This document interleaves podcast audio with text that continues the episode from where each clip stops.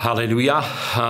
Drahí priatelia, opäť ideme spoločne študovať, pretože Božie slovo nás robí silnými v našom srdci.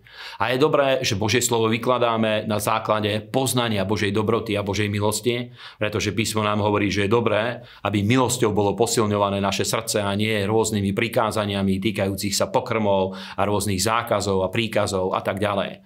Takže máme Žám 138, 1 až 3. Oslavovať ťa budem, hospodine, celým svojim srdcom. Pred Bohmi ti budem spievať žalmy. Kláňať sa budem obrátený k chrámu tvojej svetosti a budem oslavovať tvoje meno. Pre tvoju milosť a pre tvoju pravdu, lebo si zvelebil nad všetko svoje meno a svoje slovo. A v ktorýkoľvek deň som volal, ohlásil si sa mi a obdaril si moju dušu silou. Amen. A toto miesto je veľmi silné, ktoré hovorí o uctievaní živého Boha a hovorí o tom, ako je dobré hľadať pána a hľadať jeho prítomnosť. A Dávid, keďže žil v období starej zmluvy, v starej zmluve zvykli sa modliť obrátený k tomu miestu, kde bola truhla zmluvy, kde prebiehali obrady, pretože tam prebývala šekína, prebývala Božia sláva. Ale my Boha uctievame v duchu a v pravde.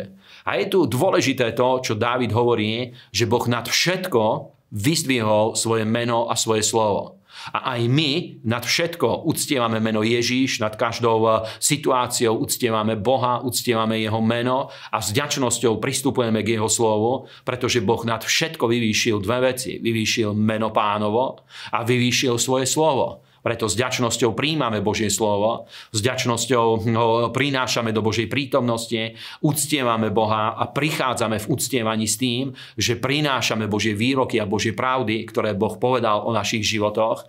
A to je základom toho, aby Boh nás vypočul a aby mali sme vypočuté modlitby. Druhé miesto, 1. Jánov list 4, 7 až 12. Milovaní, milujme jedni druhých, pretože láska je z Boha a každý, kto miluje, narodil sa z Boha a pozná Boha. A ten, kto nemiluje, nepoznal Boha, pretože Boh je láska a v tom sa zjavila láska Božia k nám, že svojho syna jednorodeného poslal Boh na svet, aby sme žili skrze Neho. A v tomto je láska, nie, že by sme my boli milovali Boha, ale že On miloval nás a poslal svojho syna ako zmierenie za naše hriechy. A milovaný, ak nás tak Boh miloval, aj my sme povinní milovať jeden druhého, Boha nikdy nikto nevidel a keď milujeme jeden druhého, Boh zostáva v nás a jeho láska je v nás dokonaná. Amen. A toto miesto je veľmi dôležité, pretože iba dospelí kresťania vedia chápať, čo tu je napísané a je tu reč e, o rozdieli medzi duchovnými deťmi a medzi duchovne dospelými ľuďmi. Pretože viete, že deti potrebujú veľmi veľa prijatia a potrebujú tú emotívnu starostlivosť a potrebujú, aby ich emocionálny život bol veľmi naplnený. Ale dospelí ľudia, tu je reč o tom, že vedia chápať lásku, ktorá je vyjadrená v skutkoch. A to je presne to. Veľakrát ja som sa stretol s kresťanmi, ktorí napríklad hovoria, že oni necítia, že ich Boh miluje. Ale pritom, keby sa zamysleli nad tým, že aká je obrovská Božia láska voči ním, že Boh daroval svojho syna, pretože láska sa prejavuje v skutkoch. A je tu reč, že keď táto láska je v nás prítomná, tak my to isté vieme robiť voči bratom, vieme im prejavovať svoj, e, svoju lásku, vieme im prejavovať priazeň, vieme ich požehnať svojim slovom, modlitbou, službou, materiálne alebo v akejkoľvek oblasti, pretože skutočná láska sa prejavuje v skutkoch. A v dnešnej dobe svet je na to orientovaný aj v manželstve alebo na rôznych úrovniach, že hovoria, že my to potrebujeme cítiť a tak ďalej. Ale musím vám povedať, drahí priatelia, že skutočne pocity sú veľmi prchavou vecou a veľmi sa vedia nakloniť, veľmi ľahko sa vie zmeniť, pretože sú podriadené okolným vplyvom, ale láska, ktorá zasahuje srdce, je skutočne spojená so skutkami. Preto buďme múdri, milujme bratov, buďme vďační, že Boh nás miluje a sústreďme svoju pozornosť na to, že aký obrovský dar Boh daroval, keď nám dal svojho syna. A posledné miesto je Danielova kniha, 11. kapitola 32, 31, 32.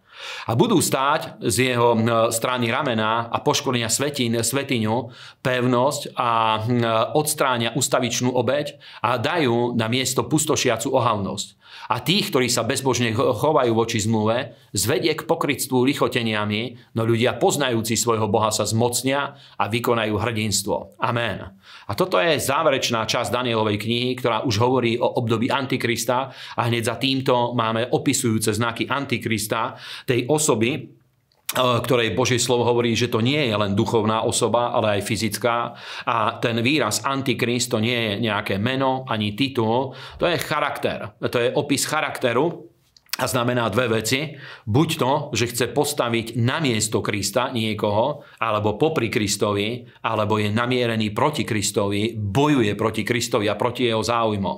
A vidíme, že ako sa bude chovať, bude chcieť zviesť Boží ľud a Božie slovo hovorí, že bude chcieť zastaviť ustavičnú obeď, teda veci, ktoré buduje Boh, duch antikristov borí. A je to veľmi dôležité, pretože my žijeme ešte v tomto období pred vystúpením antikrista a v dnešnej dobe církev církev a Božie dielo je veľmi dôležité. Zvlášť církev, ktorá vyznáva biblické hodnoty, ktorá vyznáva, že jej jedinou hlavou je vzkriesený Boží syn, Pán Ježiš Kristus, ktorý je posadený v ponebeských oblastiach, pretože On je hlavou církvie a jeho nástupcom je Svetý Boží duch. A je dôležité vidieť, že duch Antikristov bojuje proti tomu, aby existovali životaschopné zbory, životaschopné církvy, ktoré vedia budovať životy ľudí, ktoré kážu a hlásajú evanienium, pretože Hm, iba zbory a církev je dostat, vie byť dostatočne schopná, životaschopné zbory, vedia, hm, vedia robiť evangelizačnú službu, ktorá zasahuje desiatky, stovky, tisíce ľudí a zachytáva ich pre Božie kráľovstvo, aby tá sieť evanielia bola natiahnutá. A ja vám prajem, aby aj v tomto období každý z vás vedel nájsť dobré miesto v miestnej cirkvi a nech vás Boh mocne požehná.